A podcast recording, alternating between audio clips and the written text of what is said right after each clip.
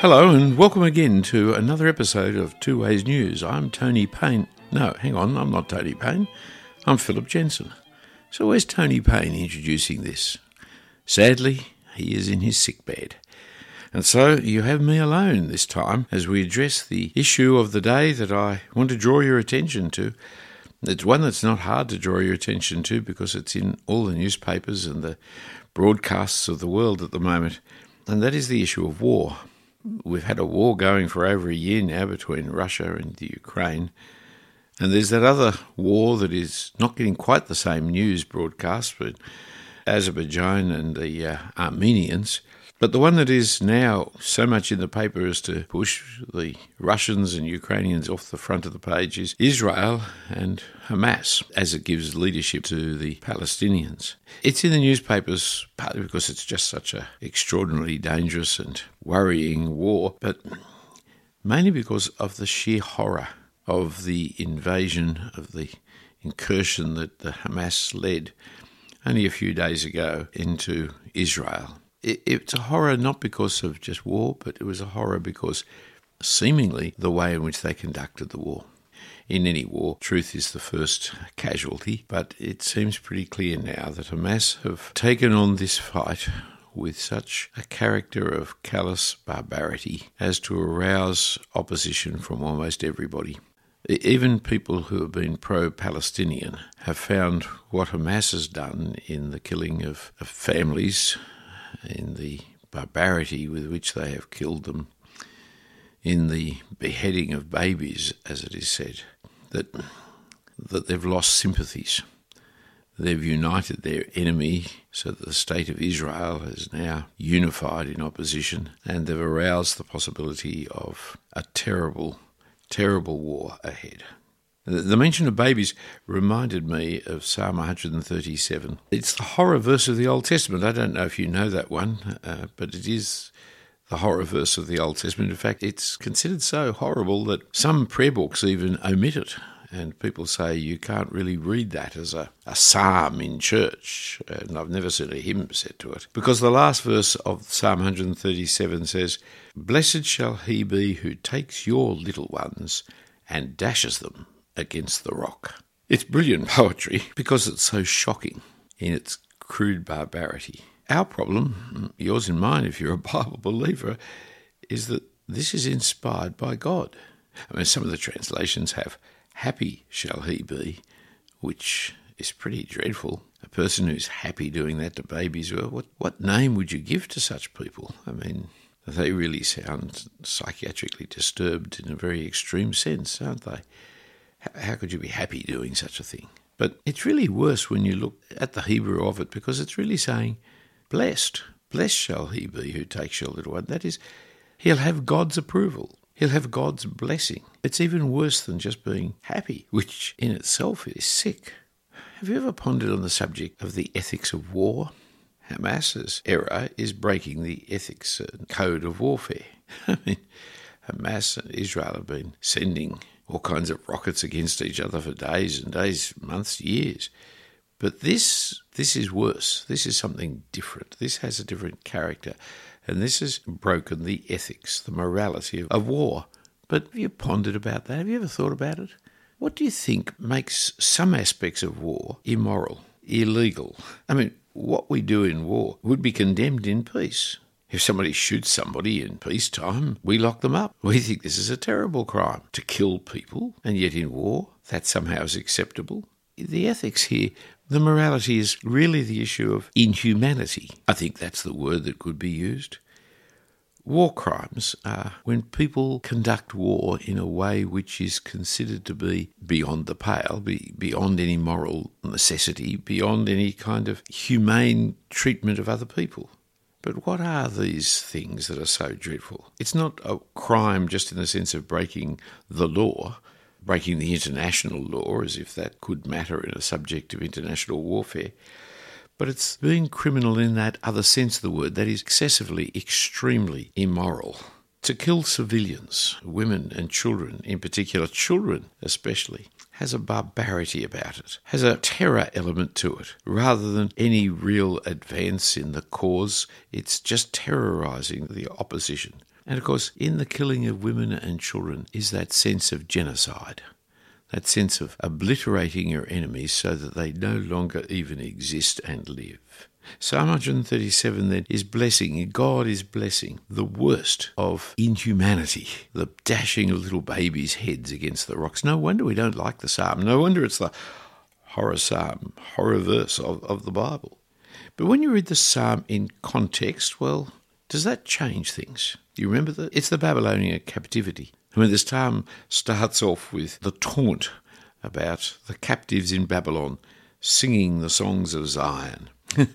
the opening verse has been turned into several songs, even popular songs, though some of them lack the seriousness of the taunt. By the waters of Babylon, there we sat down and wept when we remembered Zion. On the willows there we hung up our lyres, for there our captors required of us songs and our tormentors mirth, saying, Sing us one of the songs of Zion. It was bad enough to be a captive. It was bad enough to be a slave in Babylon, to sing the songs of Zion for the entertainment of the Babylonians. Verses 4 to 6 of the psalm speak of how the psalmist refuses to do so. How could he possibly sing the songs of Zion? Zion was the most important thing in his life.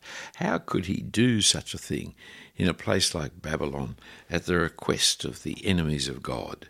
And then verse 7 to 9, the last little section of the psalm, calls upon God to remember the enemies, the Edomites, who, when the Babylonians were taking Israel, taking Judah captive, the Edomites were joining with glee at the destruction of Jerusalem, at the destruction of Jews.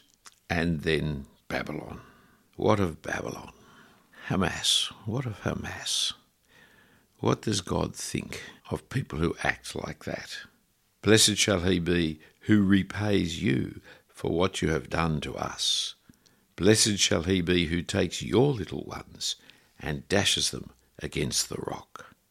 You see, these verses ask us what is the nature of justice. What do you think justice is? I think it's more than correction and rehabilitation or deterrence. I think they are good side effects, byproducts of justice, but they're not really justice. No, no, justice is giving people what they deserve, be it good things like wages because they've earned them, or bad things like punishment because they've deserved that as well. And so the psalm is saying, Blessed shall he be who repays you for what you have done for us. It's the repayment of the Babylonians. And the repayment has limits in the scriptures, you know, no more than an eye for one eye or a tooth for one tooth. You can't poke out both eyes in punishment for poking out one eye. There is a limit. The repayment must fit the crime.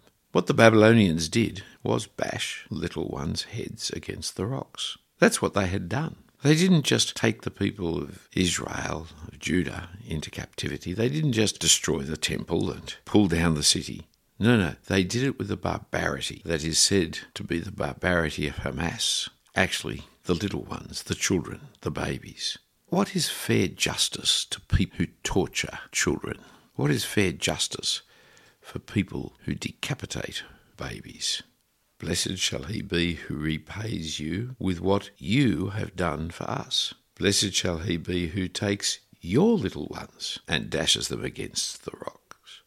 The harshness of the verse powerfully captures the full horror of sin. It's not approving or requiring child bashing. Its strength as a verse, as a piece of poetry, relies on its unthinkable horror for its powerful emotive effect.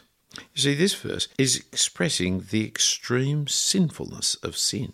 Just how degenerate humanity will descend to, how far humans will go in rejecting God, that the only way of just punishment would be to dash babies' heads against the rock.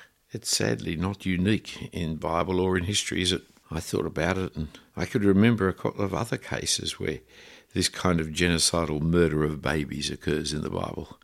I don't know about you, you can think of a couple now. I tell you the trouble I thought of Pharaoh in the time of Moses, killing the little Jewish boys there, the little Israelite boys there. That's why Moses, if you remember, got put into the reeds in the river. And then the other one, of course, is Herod in the time of Jesus, killing all the little boys in Bethlehem. It's when people are so hostile to God that they will kill God's people like this. It just shows the full horror of sin. It just shows how sinful sin can get, doesn't it? But the verse also is expressing the corporate nature of sin. We, we are great individualists, aren't we? But no, this is expressing the corporate nature of sin. For the babies aren't at fault. And yet, when we go to war, we take our family with us. When we go to war, we take our nation with us. It's the idea that you see running through the Bible that as in Adam, all sin, your sin, my sin, affects not just you and me, it affects our children and our grandchildren. It's a horrible thing, you see. But these people's sinfulness in the name of the Palestinians, in the name of Hamas, in the name of Gaza, are opening up the whole of the community to terrible warfare that may follow. A warfare that we don't want to have, but a warfare that is understandable because of its response to such ferocity. And this verse also expresses that there's no forgiveness without atonement. People want to forgive rather than to punish, and that's right. Mercy triumphs over judgment. But forgiveness without punishment is not forgiveness. Forgiveness without punishment is acceptance. It's acceptance of the evil. We're not forgiven because God has forgotten our sinfulness or because our sin is kind of minor and just a little bit of naughtiness, nothing really significant, of no real importance. No, no. When the city of God is destroyed, when the little ones are barbarically slaughtered, when sin is exposed, even we can see that punishment is required. it's very sad. It has to be something as grand as the Holocaust to reach the stage where we will say, yes, that deserves to be punished. It has to be something as horrific as the image of little children being brutally killed before we say, yes, that deserves to be punished because we are so sinful ourselves. We do not even see the sinfulness of sin. But what do you think is required for God to act justly? Well, the answer of the scriptures is the cross. See, that's why Jesus died on the cross. That's why Jesus died and chose to die and, in fact, had to die. That's why it was all so barbaric, killing him that way because our sin is so appalling, our rebellion against God is so ghastly.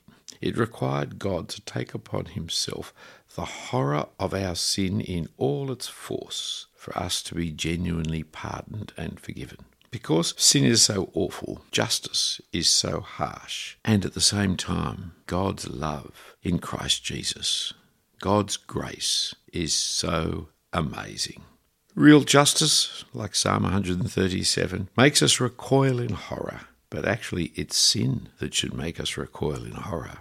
Sadly, it's only these extreme sins that have this effect upon us the killing and beheading of little babies, the gas chamber of the Holocaust. But let's not remove verses like Psalm 137, verse 9, out of our Bibles, because these are the very verses which touch the reality of human wickedness down the centuries and around the world, that awaken us, awaken us to our own sinfulness, and prepare us to see why God's salvation was so terrible, so horrific.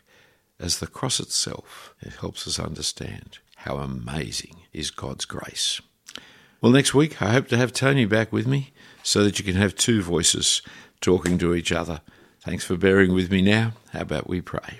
Heavenly Father, we thank and praise you for the Lord Jesus Christ and his death on the cross for us, that your justice could rightly be implemented and your mercy and grace could be so far extended.